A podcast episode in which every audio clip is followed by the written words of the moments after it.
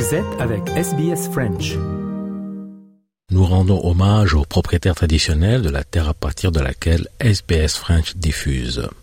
Le peuple Wurundjeri de la nation Kulin ainsi que leurs aînés passés et présents. Nous rendons hommage également à toutes les tribus et clans aborigènes ainsi que les insulaires du détroit Torres auxquels nous diffusons. SBS, a world of difference. You're with SBS French on mobile, online and on radio. Vous êtes avec SBS French sur votre smartphone, en ligne et à la radio. Mesdames et messieurs, bonjour, il est 13h, vous écoutez le programme en français sur Radio SBS.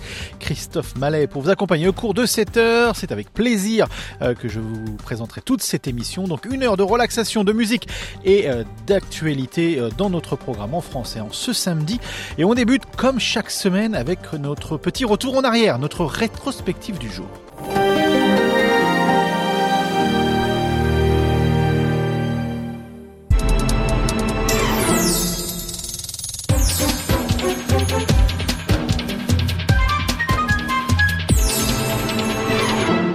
Mesdames et messieurs, c'est l'heure de notre rétrospective. Que s'est-il passé le 3 février? Valentine Saboureau nous raconte aujourd'hui l'histoire de Ronald Ryan, le dernier condamné à mort à avoir été exécuté en Australie. C'était il y a 57 ans, jour pour jour, le 3 février 1967. Et cette histoire vous est racontée avec les archives de Seven et de ABC News. You shall be hanged by the neck until you are dead. May God rest your soul. Au petit matin du 3 février 1967, le condamné Ronald Ryan est pendu à la prison de Pentridge, dans la banlieue nord de Melbourne. Les manifestations et pétitions contre cette exécution sont en effet restées lettres mortes. Le Victoria applique sans sourciller la peine capitale qui a été décidée. Ce sera la dernière fois en Australie. Qui est Ronald Ryan Un homme qui a mal tourné, un homme qui a fait les mauvais choix. Né en 1925 à Carlton, il vit dans un climat de violence domestique qui conduit l'État à le prendre en charge. Il a 11 ans, il est placé en pension. Quatre ans plus tard, il s'en échappe et s'installe en Nouvelle-Galles du Sud où il commence à travailler, devenant entre autres chasseur de kangourous. Il gagne de quoi faire vivre sa mère et ses trois sœurs qui le rejoignent. À 23 ans, Ryan revient à Melbourne. Il y épouse deux ans plus tard Dorothy George, fille d'un maire de banlieue. Il cumule les boulots réguliers, mais son goût pour le jeu l'entraîne dans la délinquance. Petit larcin, falsification de chèques, cambriolage. En 1960, il est condamné à huit ans de prison, mais libéré trois ans plus tard, considéré comme un prisonnier modèle. Il retombe vite dans ses vieux travers. Il est de nouveau arrêté et de nouveau condamné en 1964 pour le même type de délit. Il apprend que sa femme veut divorcer et c'est là que le drame survient. En tentant de s'échapper de prison, un gardien est tué. Par Ryan, par son camarade codétenu, par d'autres gardiens, personne ne saura dire ce qui s'est passé exactement. Quoi qu'il en soit, après 17 jours de cavale, il est arrêté puis condamné à la peine capitale après que le jury a délibéré pendant 12 jours. Son avocat, Philippe Oppas, fait appel auprès de la Cour suprême du Victoria et de la Haute Cour de justice d'Australie sans succès. Un seul homme peut désormais faire quelque chose, c'est le Premier ministre du Victoria, le libéral Sir Henry Bolte, qui refuse obstinément de commuer la peine de mort en peine de prison. Les pétitions et manifestations se multiplient à Melbourne.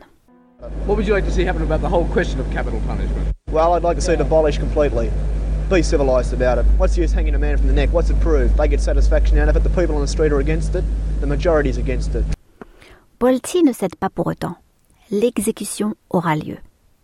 Il est 7h58 le 3 février, section D de Pentridge. 14 journalistes, uniquement des hommes, sont là pour témoigner. La potence provient de la vieille prison de Melbourne. Elle a déjà servi 135 fois, y compris pour pendre Ned Kelly. Ryan apparaît calme, presque enfantin. La veille, il a refusé des sédatifs et il a écrit une dernière lettre à ses filles. Dehors, 3000 personnes en noir procèdent au sinistre compte à rebours, il fait 35 degrés. Finalement, la trappe s'ouvre, c'est la fin.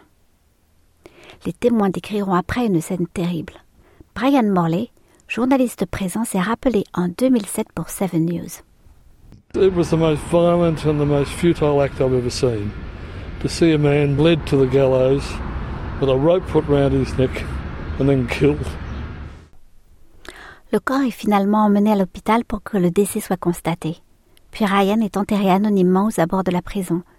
Il ne sera exhumé qu'en 2007 pour reposer aux côtés de son ex-femme. Après l'exécution de Ronald Ryan, d'autres Australiens seront condamnés à mort, mais la peine ne sera plus jamais appliquée. En Australie, les États ont aboli la peine capitale en ordre dispersé.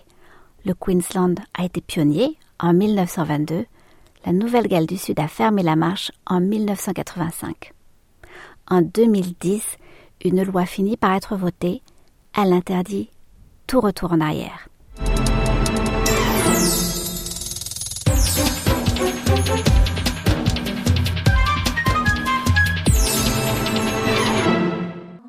Quand je regarde les gens blessés par le temps qui passe, je n'ai plus envie d'attendre.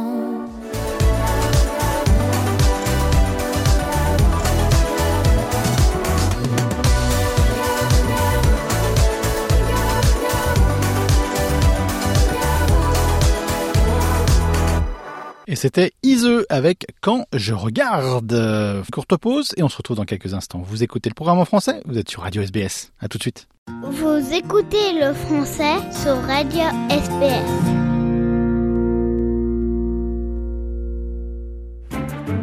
Donnez votre opinion sur les sujets qui vous intéressent. Envoyez un SMS au 04 88 79 93 23 ou rejoignez notre page Facebook pour participer à la conversation. Alors la ville de Paris organise demain un vote euh, sur la place des SUV, ces gros véhicules euh, de plus de 1600 kg dans la capitale, et notamment sur un tarif spécial de stationnement pour ces véhicules représentant désormais 40% des ventes de voitures en France. Problème, ils sont plus lourds, plus encombrants et plus polluants. La ville de Paris propose donc un triplement des tarifs de stationnement pour les SUV les plus lourds. Reportage. Les SUV, spacieux et confortables, sont désormais partout. Difficile de passer à côté, ils pèsent 200 kg de plus qu'une voiture standard, sont 25 cm plus longs et 10 cm plus larges. Il y a effectivement trop de grosses voitures dans Paris. Qu'on ait une voiture pour se déplacer, je pense que c'est bien, mais une petite voiture citadine, ça suffirait. Et euh, personnellement, moi, j'ai pas de voiture et quand j'ai besoin d'une voiture, j'en loue une. Cette parisienne est pourtant au volant d'un SUV. C'est mon patron qui l'a loué, ce n'est pas moi. et j'aurais pas loué un SUV sinon. Car ces grosses voitures posent problème en ville, selon elle. C'est-à-dire que je trouve qu'il n'y a plus de place pour les piétons. Tu piétonnes euh, la plupart du temps. Et puis, bah, de pollution, quoi. Comme les SUV sont plus lourds, ils ont besoin de plus de carburant pour fonctionner. Ils émettent donc 20% de gaz à effet de serre en plus qu'une voiture classique, selon l'ONG WWF. En plus de la pollution, ils posent aussi des problèmes de sécurité et de partage équitable de l'espace public, plaide pour sa part la mairie de Paris. Pour décourager la présence de ces imposants véhicules, la ville veut donc multiplier par trois le prix du stationnement. Autrement dit, garer son SUV dans le centre-ville pourrait bientôt coûter 18 euros de l'heure, une mesure qui ne concernerait pas les résidents parisiens. Je vois, vois pas vraiment l'intérêt. Les SUV, il y a des gens qui en ont besoin. Donc voilà, tout le monde ne peut pas rouler dans une Twingo, surtout quand on a trois enfants par exemple. Cet automobiliste habite justement la banlieue. Il serait concerné par la hausse des tarifs de stationnement qu'il juge hypocrite. Si c'est bon pour la planète, on interdit la voiture. Si c'est juste, euh, si c'est juste pour euh, mettre euh, des, prix de stationnement exorbitants pour prendre de l'argent, je vois pas, je vois pas l'intérêt. C'est pas l'argent qui va arranger la planète. Au contraire, les politiques pour limiter la place de la voiture en ville sont nécessaires, juge Jean Burcard, directeur du plaidoyer du WWF France, joint par téléphone. Il estime que les SUV sont un véritable fléau écologique et passer au SUV électrique n'est pas une solution selon lui on a besoin absolument du véhicule électrique pour la transition écologique. Par contre, il faut des véhicules qui soient les plus légers possible. Les SUV électriques, comme ce sont des véhicules plus lourds, demandent davantage de métaux critiques, donc qui sont le lithium, le cobalt, le nickel ou encore le cuivre. Et donc, on va créer une pénurie sur d'autres besoins euh, parce que les métaux critiques sont nécessaires à toute la transition écologique.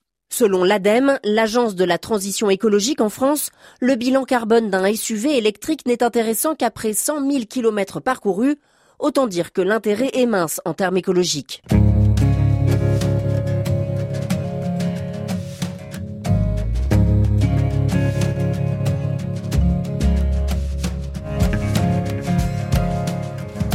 La belle Toulouse se réveille dans son balai d'autobus. C'est la même journée que la veille, la chaleur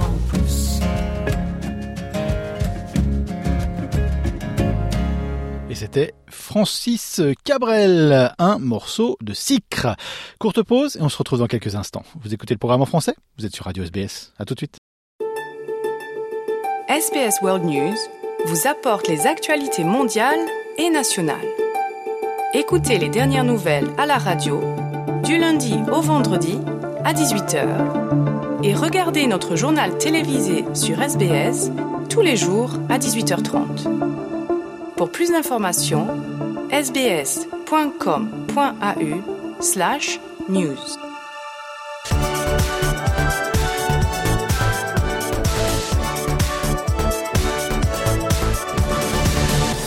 C'est le retour d'Europa Voice après des congés estivaux bien mérités et quel plaisir de retrouver Nathanaël Bloch pour ce 131e épisode. Bonjour Nathanaël. Bonjour Marianne, ravi de vous retrouver. Nathanaël, dernières actualités au sujet du mécontentement. On le disait, des agriculteurs. 91 personnes ont été interpellées après une intrusion dans l'enceinte du marché de Ringis. Le préfet de police de Paris parle de franchissement d'une ligne rouge et Arnaud Rousseau, le patron de la FNSEA, le premier syndicat agricole de France, a lui appelé au calme et à la raison alors que pourtant il y a encore quelques jours il assurait que les manifestations se dérouleraient aussi longtemps que nécessaire. Ça prouve bien qu'il y a une escalade de la violence, ou en tout cas une escalade dans la contestation. Alors Nathanaël, commençons par le commencement, tout simplement. Qu'est-ce qu'il se passe? Quelles sont les raisons? Quelle est la genèse de cette crise? On peut dire, Marianne, qu'il y a euh, trois principales... Euh, euh, raisons qui font que nos agriculteurs sont en colère et, manifestent ces derniers jours. D'abord, la première raison, c'est que en fait, les agriculteurs français, mais également européens, et vous l'avez mentionné, font de plus en plus face à, j'allais dire, un enchevêtrement de, politiques extrêmement euh, complexes, compliquées à mettre en, en, œuvre et compliquées à comprendre euh, pour les agriculteurs eux-mêmes. Ça, c'est le, le, le premier point. Il y a toujours plus de normes, il y a toujours plus de régulations et il y a toujours moins de marge pour nos agriculteurs. Premier point. Deuxième point, euh, et là c'est pas simplement le cadre français, mais c'est le cadre euh, européen. Il y a de plus en plus au niveau de l'Union européenne, mais de par aussi l'intégration euh, politique et par le projet européen lui-même, des normes qui s'imposent aux agriculteurs, par exemple français, mais qui n'ont pas forcément de sens pour eux, alors qu'il peut avoir un sens pour d'autres agriculteurs. Si on prend par exemple ce qu'on appelle des paquets législatifs comme le, Green Deal, euh, il va y avoir à l'intérieur de, ce paquet des lois qui vont s'imposer à tous les agriculteurs mais qui ne vont pas forcément être adaptés à nos agriculteurs euh, euh, français. Et puis la troisième raison, Marianne, c'est vraiment des raisons, là je vous le dresse un peu de manière macroéconomique, mais pour qu'on comprenne, la troisième raison, Marianne, c'est qu'en fait, au même moment où nos agriculteurs font face à de plus en plus de normes, et d'encadrement législatif qu'ils considèrent comme extrêmement contraignants. Il y a des accords de libre-échange qui se négocient, qui sont en cours de négociation entre l'Union européenne et des pays extérieurs à l'Union européenne. Et donc, il y a toujours cette crainte de voir le marché européen inondé par des euh, produits euh, extérieurs qui ne répondent pas aux mêmes normes et qui seront donc moins chers et qui seront de fait une concurrence déloyale pour nos agriculteurs. Donc c'est vraiment cette espèce de d'imbroglio de plusieurs euh, aspects qui font que les agriculteurs euh, sont en colère et que ça dépasse encore une fois largement le cadre français pour s'étaler au cadre européen. Donc justement, vous en avez parlé, il y a le cadre de l'Union européenne, il y a le cadre des accords de libre-échange avec l'international au-delà de l'Union européenne. On, va y revenir, on va approfondir ces deux thématiques. Mais juste une dernière question dans le cadre très franco-français. Est-ce que ça change quelque chose le fait qu'on ait un nouveau gouvernement euh, à Paris, notamment la nomination de Gabriel Attal au poste de euh, nouveau Premier ministre? Alors oui et non, Marianne, je suis désolé, c'est pas une réponse euh, satisfaisante, mais ça change évidemment parce que c'est une nouvelle déclaration euh, de politique générale que le Premier ministre a, fait devant euh, le Parlement cette semaine, donc avec évidemment une autre impulsion politique en ce qui concerne aussi l'agriculture. Mais c'est aussi une continuité, tout simplement parce que un des ministres en charge de ces questions-là, Marc Fesneau, était déjà présent dans le précédent gouvernement d'Emmanuel Macron. Donc d'une certaine façon, c'est un peu on prend les mêmes et on, et on recommence. Et du coup, l'Union européenne, alors, est-ce que la France trouve de l'aide à Bruxelles pour gérer cette crise? En fait, il faut savoir, déjà, pour, pour, pour bien euh, parler du cadre, les, les, inquiétudes et les contestations des agriculteurs euh, français euh, sont partagées par beaucoup d'autres agriculteurs au niveau européen. on prend par exemple les, les, agriculteurs allemands, les agriculteurs au niveau des Pays-Bas. On voit aussi, comme nos images de, de routes bloquées, de fumier déversé, des protestations dans ces, dans ces pays-là. ce qui est intéressant, c'est que d'une certaine façon, le mal venant principalement de l'Union européenne, c'est aussi à l'Union européenne de trouver euh, ces solutions-là. Et c'est d'autant plus intéressant, Marianne, que euh, l'agriculture, on le, voit bien, hein, c'est de plus en plus de choses qui sont décidées au niveau de l'Union européenne, et on est dans cette année charnière euh, de prochaines élections au niveau pour le Parlement européen, avec une menace de plus en plus importante de l'extrême droite. Et pourquoi je mentionne ça, euh, Marianne euh, C'est parce que, en fait, derrière cette question de l'agriculture, c'est la question du protectionnisme. Et donc, c'est à l'Union européenne aussi de trouver euh, des solutions dans un cadre qui est compliqué parce qu'il ne peut pas y avoir de règles qui vont à l'encontre, là je parle au sein de l'Union européenne, qui vont à l'encontre des principes de libre circulation des biens et des personnes.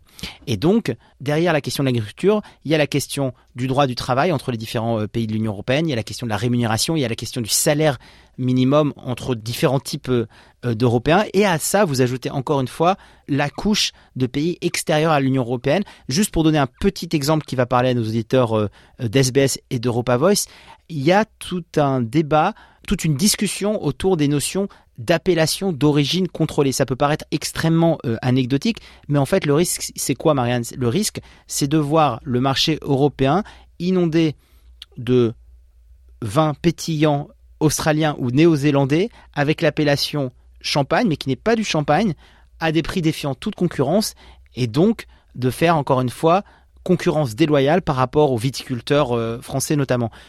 Donc vous voyez, ces, questions-là, elles vont bien au-delà de l'agriculture. Et puis le, deuxième élément que je voudrais aussi mentionner, et ça c'est quelque chose qui est très important Marianne, c'est qu'il faut aussi bien faire la différence que il n'y a pas une crise agricole et une crise des agriculteurs. On ne peut pas parler des agriculteurs comme d'une masse monolithique.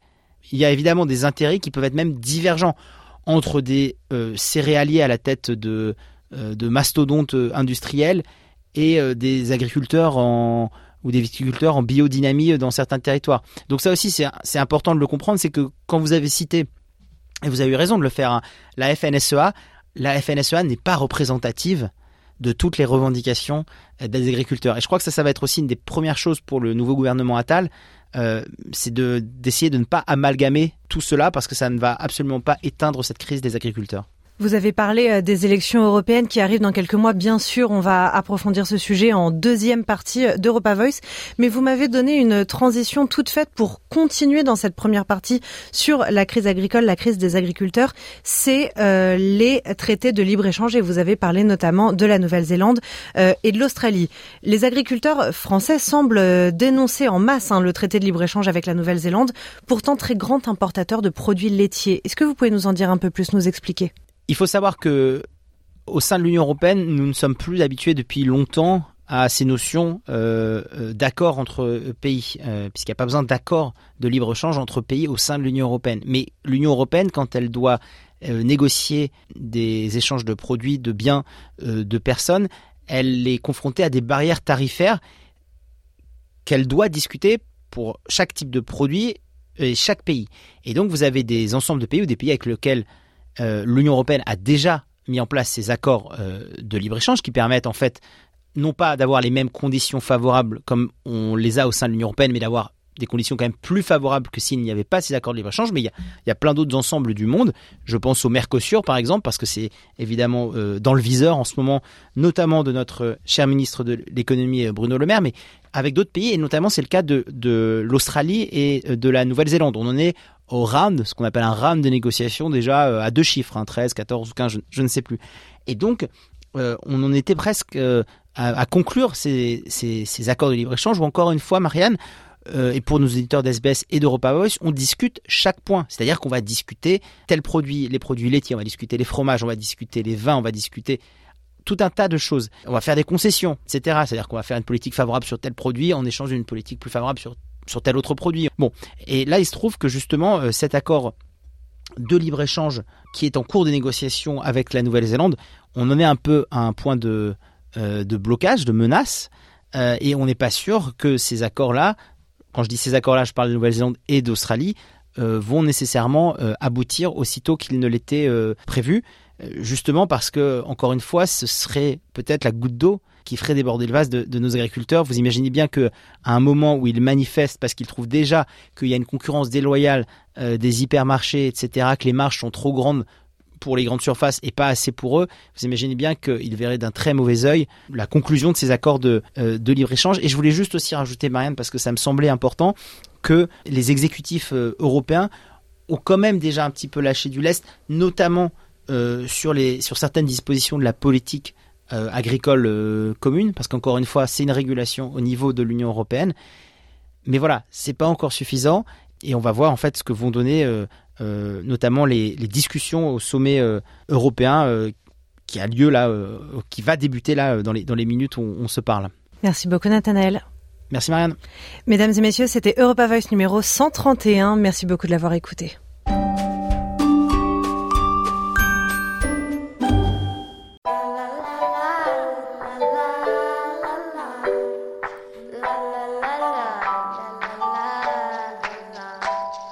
C'est drôle la vie comment elle passe. C'était pas hier mais c'était il y a pas longtemps. Et c'est pas tous les jours la vie. C'est pas tous les jours la vie.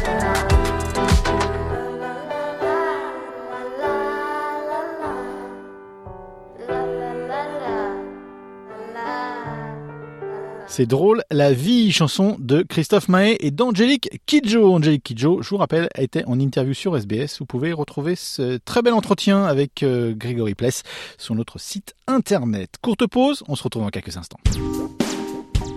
Les programmes de SBS sont disponibles en podcast et vous pouvez les écouter quand vous voulez. Pour s'inscrire ou télécharger, www.sbs.com.au/french. Vous écoutez le français sur Radio SBS. Bonjour à toutes et à tous, bienvenue dans ce nouvel épisode de notre série consacrée à l'histoire d'Australie. Aujourd'hui, on va s'intéresser avec, comme d'habitude, Romain Fati. Bonjour Romain.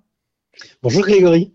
On va donc s'intéresser aujourd'hui à l'un des plus gros succès de librairie de ces dernières années en Australie. Il s'agit du livre Dark Emu, euh, qui a été écrit par Bruce Pascoe.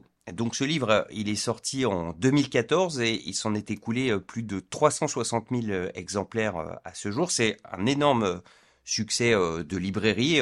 Pour arriver à des chiffres aussi élevés, faut aller bah, dans des romans plus euh, classiques, style Fifty Shades of Grey ou euh, Harry Potter. Alors, avant de rentrer plus avant dans l'épisode du jour, Romain, est-ce que vous pouvez nous, dire en, quelques mots euh, de quoi parle ce livre et d'après vous, pourquoi est-ce qu'il a rencontré un tel succès? Alors, le livre de Bruce Pascoe, je vais peut-être commencer déjà par, en ces temps de Coupe du Monde féminine, par mettre un, petit tacle. Euh, Bruce Pascoe n'est pas un historien. Hein. Euh, il est né en 1947, il a une formation d'enseignant du secondaire, et c'est un écrivain euh, connu et, et reconnu euh, en Australie, euh, qui est venu à l'histoire assez tard et, et sans formation, avec peu de méthode. Le sujet de son livre, c'est de montrer euh, que les populations aborigènes euh, avaient des comportements d'agriculteurs. C'est le point central du livre. Pour faire tout simple, c'est d'expliquer que non, pendant des générations, les Australiens ont pensé que les aborigènes étaient de simples euh, chasseurs-cueilleurs, sous-entendu des populations primitives. Moi, je vais vous montrer que, en réalité, euh, les aborigènes ont des comportements euh, qui sont liés à l'agriculture, euh, du moins ses prémices telles qu'on la connaît. Et donc, à partir du moment où ils sont agriculteurs, ça veut dire qu'ils s'occupent de leurs terres, et donc on ne peut pas la leur prendre, puisque un des points centraux de la colonisation britannique de l'Australie, c'est de dire, mais vous voyez, ils n'ont pas développé la, terre, euh, ils subsistent en étant des chasseurs-cueilleurs. Et donc, nous, Britanniques, avec euh, nos systèmes économiques et euh, l'agriculture, nous allons développer euh, cette terre. Donc, fondamentalement, les Britanniques sont meilleurs que les aborigènes, donc ça justifie la colonisation. Hein, ce, qui est, ce, qui est, très problématique, évidemment. Ce que Pasco va dire, c'est attention, attention, euh, les aborigènes faisaient de l'agriculture avant, et je peux le prouver, ça et là, euh, et donc euh, la colonisation, c'est terrible. Pour, pour le faire très simple. Ouais.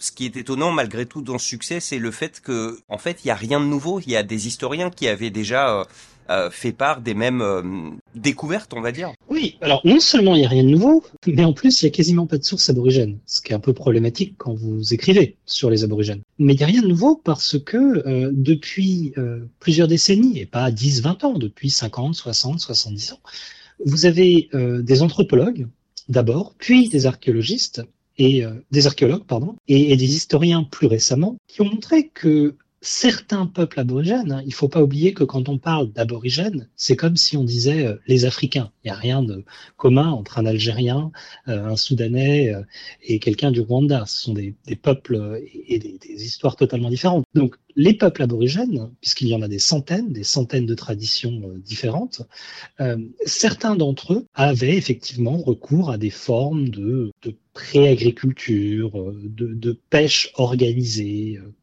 Et et donc, ces découvertes-là ont été faites euh, grosso modo des années 30, 40, et puis euh, beaucoup plus dans les années 60, 70, 80, 90. Vous avez toute une série euh, d'archéologues qui ont montré hein, les, les, les, physiquement des preuves de ces euh, sociétés pré-agricoles qui, qui s'organisaient, qui n'étaient pas que des sociétés euh, de chasseurs-cueilleurs. D'ailleurs, à ce propos, si les auditeurs cherchent un, un, bon livre sur la manière dont les aborigènes mettaient leur environnement à profit en utilisant par exemple euh, le feu euh, pour refaire revenir les animaux avec les nouvelles pousses. Euh, le livre de Bill Gamage qui s'appelle The Biggest Estate on Earth est un excellent livre. Donc ce que Pasco apporte n'est pas nouveau.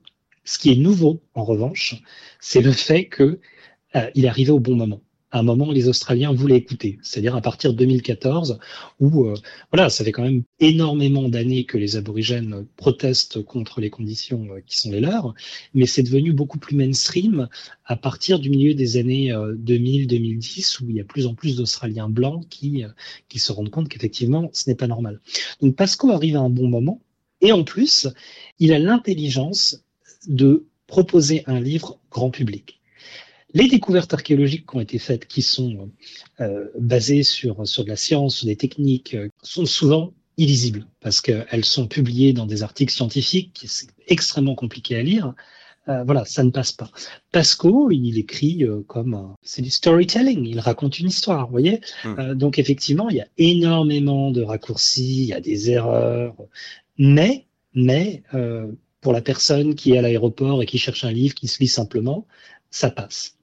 D'où le fait que euh, ben, il a fait grincer les dents parce que euh, c'est une série de raccourcis, mais en même temps, il a réussi à percer là où d'autres, archéologues, historiens, anthropologues, n'ont pas réussi à parler au grand public. Donc c'est compliqué parce qu'effectivement il y a des erreurs, mais est-ce que ces erreurs ne sont pas euh, contrebalancées par le fait que eh ben, commencer quelque part, c'est toujours mieux que de ne pas commencer du tout, euh, ce qui a été le cas de la littérature scientifique euh, pendant plusieurs décennies. Comme ça, j'ai l'impression que vous nous décrivez le Laurent Dutch australien, mais on va voir, on va voir si c'est le cas. Alors, le succès de ce livre, il est dû au fait qu'il est sorti au bon moment que Bruce Pascoe a un vrai talent de conteur, mais euh, vous le pointiez dans le livre, il y a euh, des imprécisions et euh, très vite il y a des critiques qui vont émettre euh, bah, du monde académique, des, des, vrais, des voilà, des historiens, des archéologues, et notamment une sorte de contre-enquête qui est euh, publiée en, en, 2021 par un anthropologue de renom, Chris Sutton, et une archéologue, Kerin Walsh, qui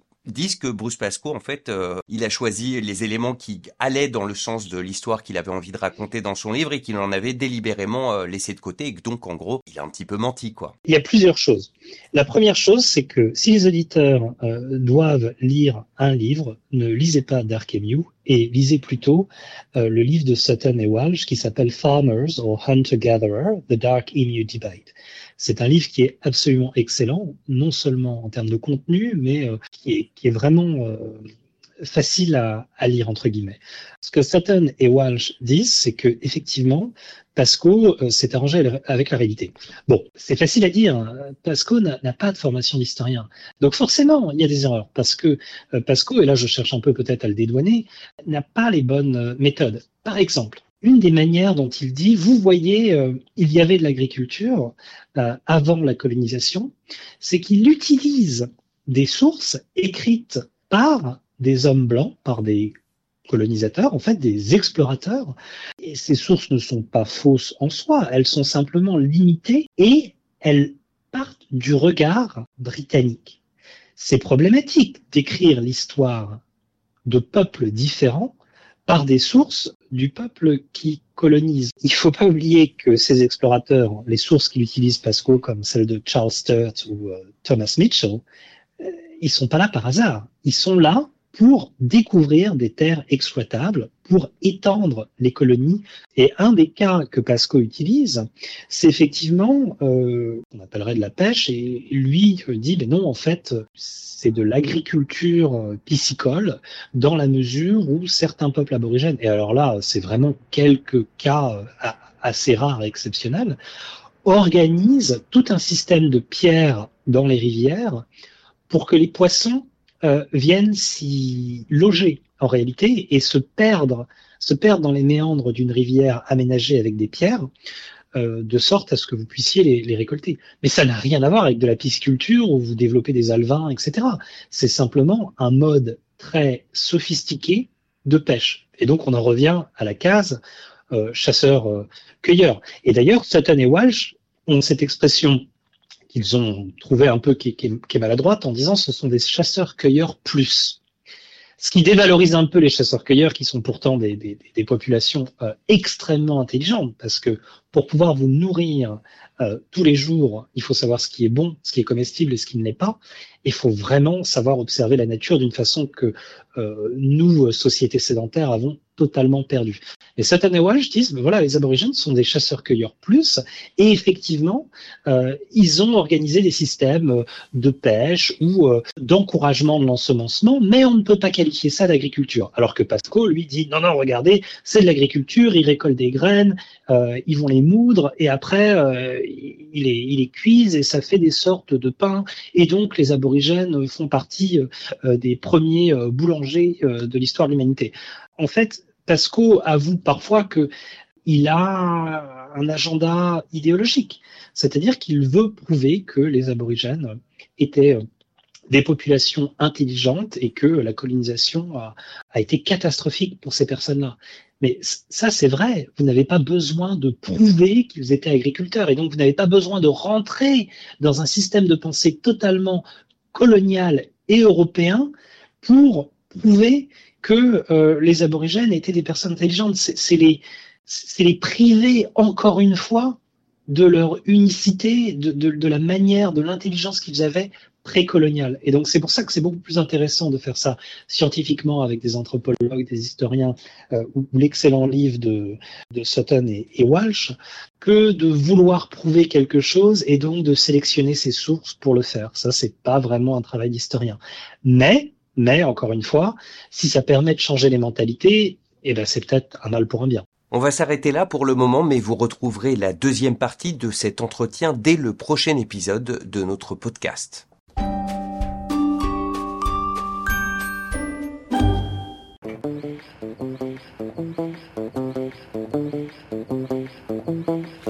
Ils ont oublié, nanana, qu'ils ont assassiné.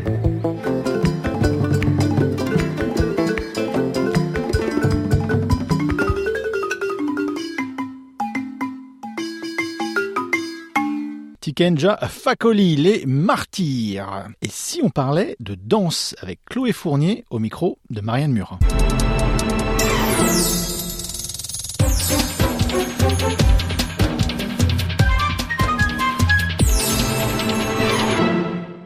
Nous recevons sur Radio SBS aujourd'hui Chloé Fournier, une artiste franco-australienne qui performe dans divers arts. Chloé, bonjour. Bonjour. Vous êtes danseuse, comédienne, actrice, chorégraphe, réalisatrice, dramaturge. Comment est-ce que vous vous décririez Est-ce que vous êtes une artiste pluridisciplinaire? Avec les années, en fait, j'ai du mal un petit peu euh, à savoir exactement euh, euh, dire ce que je fais exactement. Moi, je viens de la danse, ça c'est sûr. Mais après, j'ai travaillé beaucoup avec euh, des compagnies qui font du physical theater, donc euh, ça fait partie de ma pratique. Euh, j'ai fait aussi de la danse aérienne, réalisation. je sais pas réalisation. Pour moi, c'est plus le film, donc je je fais pas de film, mais je dirais un plutôt peut-être metteur en scène. et dramaturgie, c'est parce que ben j'adore la dramaturgie. Donc voilà, c'est j'ai j'ai travaillé en tant que dramaturge dans certaines dans certaines pièces qui elle aussi était d'ailleurs pluridisciplinaire. C'est moi. Mais ça nous fait nous poser la question comment on devient artiste multidisciplinaire? Est-ce que vous êtes né, si je puis dire, avec tous ces talents et vous vous êtes dit bah comme je sais tout faire, je vais pas choisir? Ou est-ce que certains talents sont euh, venus sur le tas en pratiquant euh, un art? Et eh bien vous avez découvert que euh, un autre pouvait aussi être performé. Comment on en arrive à tout faire dans sa carrière? Moi, je pense que c'est parce que je suis très curieuse. J'ai envie de faire d'autres choses, euh, toujours reliées par rapport à la danse ou par rapport au mouvement. Le mouvement, c'est la base de tout pour moi. Euh, si je vais voir une pièce de théâtre, je regarde la façon dont les acteurs bougent. Euh, donc, à la base, c'est vraiment le mouvement. La dramaturgie, c'est venu parce que bah, quand on fait une pièce, bah, il faut qu'il y ait une dramaturgie, sinon c'est du tout et du n'importe quoi je sais pas si je dirais pas que je sais tout faire. Je dirais que euh, je suis, euh, j'apprends tout le temps. Aussi, je pense qu'en Australie, il faut être euh, assez versatile. Donc, on est un peu. Après, je dis en Australie parce que bah, c'est là où je suis basée. Hein, je sais plus trop comment c'est en Europe. Si on fait que de la danse, bah, on a moins de boulot, quoi. Donc, à un moment donné, il faut se diversifier si on veut pouvoir travailler tout le temps dans le milieu artistique. Mais ouais, à la base, c'est le mouvement et la curiosité, je pense, qui m'a qui m'a fait me développer euh, dans plusieurs arts et aussi parce que ben euh, pour moi l'art c'est un tout, c'est pas juste une discipline. C'est beaucoup plus intéressant quand euh, il y a plusieurs disciplines qui se mélangent, qui travaillent, qui collaborent entre elles. On apprécie votre humilité, hein, mais je voudrais quand même dire que parfois on a envie de se diversifier, mais on n'a aucun talent et on peut pas. C'est quand même une chance de vouloir se diversifier et de réussir. Oui, oui, j'ai, oui. de toute façon, il y a toujours une part de chance. Hein. Il y a beaucoup de travail derrière. Hein. J'avoue qu'il y a beaucoup de sacrifices à faire, point de vue euh, même vie personnelle. Hein. Euh, moi, euh, je, je, vis pour. c'est peut-être, je sais pas, c'est peut-être triste à dire, mais je vis pour mon travail. J'adore ça, donc.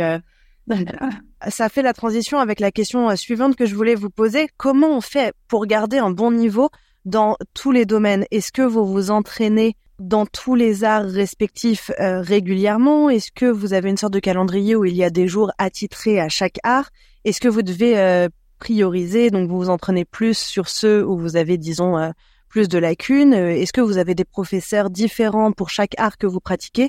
Comment ça se passe au quotidien? Je, pratique beaucoup de yoga, donc tout, bah, tous les jours, euh, c'est pour c'est pour entretenir le corps, mais c'est aussi pour entretenir l'esprit, parce que c'est aussi c'est assez stressant de travailler dans le dans le milieu artistique. Il y a beaucoup de d'incertitude et euh, c'est d'instabilité on va dire après euh, plus on évolue plus euh, la stabilité on la, on la trouve ensuite bah moi ça dépend des ça dépend des boulots hein. il y a des fois où il y a un spectacle ça va être vraiment de la danse comment dire on va dire de la danse danse c'est que de la danse contemporaine il y a une chorégraphie on apprend donc là il va falloir travailler plus sur les étirements peut-être il y a là le, le travail avec airtime c'est très physique donc il faut courir donc je vais à la gym je cours, euh, on fait, euh, fait un peu de musculation aussi. Euh, ça, ça, dépend vraiment. je fais aussi des, des arts martiaux parce que ben je fais du judo parce que j'aime ça, mais aussi c'est bon pour c'est bon pour la danse aussi.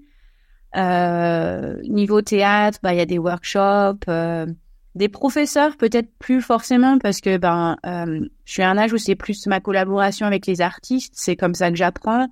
Ou alors c'est d'autres artistes qui sont vraiment très établis, qui ont beaucoup de pratique et euh, ben, je fais leur workshop et, et voilà, c'est comme ça que je continue un peu euh, à, à, apprendre, on va dire, euh, à grandir. Et donc du coup, ouais, c'est vrai qu'il faut toujours s'adapter. J'ai un régime physique qui dépend du travail à faire, mais aussi un régime, on va dire, administratif parce que ben être freelance, c'est c'est bien sûr finalement pas mon entreprise, on va dire, et que aussi, mais il y a aussi d'administratif à faire. Euh, vous avez parlé d'airtime, on va y venir dans un instant, mais juste avant, vous disiez aussi tout à l'heure que vous veniez de la danse. De tous ces arts que vous savez performer, est-ce qu'il y en a un dans lequel vous vous sentez euh, vraiment meilleur euh, que les autres? Meilleur d'abord, c'est certainement un mot que je n'aime pas beaucoup. Euh, parce que bah, on n'est jamais le meilleur en quoi que ce soit. Moi, je pense parce qu'on a toujours à apprendre et c'est bien de pas être le meilleur parce que ça veut dire qu'on on pousse toujours plus haut. Le moment, je pense, où on, on, on croit être le meilleur en quelque chose, ben faut arrêter. je suis d'accord avec vous. Donc, euh, je dirais pas que je suis meilleure en quoi que ce soit. C'est c'est c'est juste que moi la danse c'est euh, c'est c'est mes racines. Hein. Donc euh, c'est le mouvement en général parce que tout est euh, tout est danse. Même si c'est même quand on fait du physical theater, c'est quand même du mouvement. Il y a de la danse. Dans F-Time, je suis danseuse dedans. Voilà. Mais pour répondre à votre question, bah je suis pas meilleure en, rien. je, suis danseuse et, voilà. Enfin, je suis performeur. Venons-en à Airtime. Parlez-nous un petit peu de ce spectacle. Donc ce spectacle, c'est euh, donc s'appelle Airtime. Euh, c'est par la compagnie Branch Nebula, qui est dirigée par euh, Lee Wilson et Mirabelle Wouters. Les performeurs sont aussi divisors, donc ça veut dire que on fait le show tout ensemble et chacun chacun participe de façon très active, c'est-à-dire qu'on discute. On fait vraiment le show ensemble. Il y a, une hiérarchie, mais en même temps, il y en a pas quoi. Et c'est c'est super intéressant comme boulot. Euh, parce que c'est vraiment notre spectacle. Il euh, n'y a pas qu'un directeur qui nous dit quoi faire. Euh, on a des tasks et on répond en fait aux, aux tasks. Après, le spectacle, donc c'est un c'est un mélange de c'est pluridisciplinaire encore. Oui, c'est un chaos, oui, c'est une anarchie, mais tout est très millimétré parce que c'est bah, c'est un show d'abord qui, qui est dangereux. Il hein, faut faire attention quand il y a un BMX qui nous saute par-dessus en pleine vitesse, euh, ben faut savoir euh, exactement où il faut être à ce moment-là parce que sinon ben ouais on peut se on peut se ramasser dessus quoi. Donc euh, ce n'est pas arrivé donc euh, c'est bien. Ah, on est rassuré. non non il y a, y, a, pas on a il peut y avoir hein, des c'est pour ça qu'on on répète vachement a, mais comment expliquer le show? C'est difficile c'est c'est une expérience je pense que c'est quelque chose qui s'est en fait ramené le style street hein, euh, dans un théâtre. Je pense qu'il n'y a pas beaucoup de personnes qui ont vu un, show, euh, un show comme ça. C'est euh, bah, c'est le skatepark qui, qui s'invite en fait, ouais, dans le dans le théâtre. Et ça fait un mélange. C'est très, c'est à la fois expérimental et sportif ou athlétique et très artistique. Merci beaucoup Chloé Fournier. De rien, merci beaucoup. Les programmes de SBS sont disponibles en podcast et vous pouvez les écouter quand vous voulez. Pour s'inscrire ou télécharger, www.sbs.com.au/french.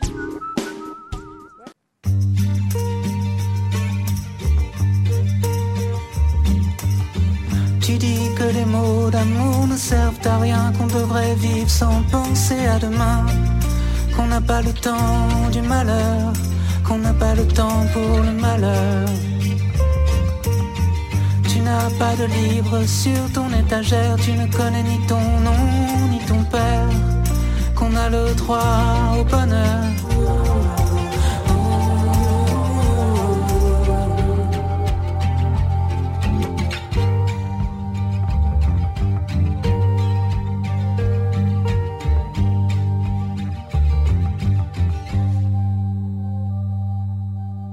Raphaël euh, L'Espoir qui fait partie de notre sélection musicale en ce mois de février.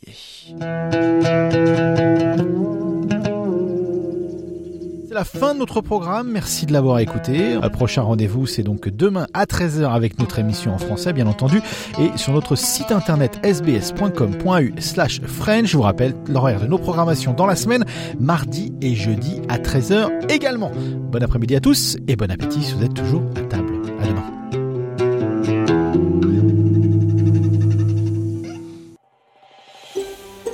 Vous voulez entendre d'autres rubriques comme celle-ci? Écoutez-les sur Apple Podcasts, Google Podcasts, Spotify ou n'importe où où vous obtenez vos podcasts.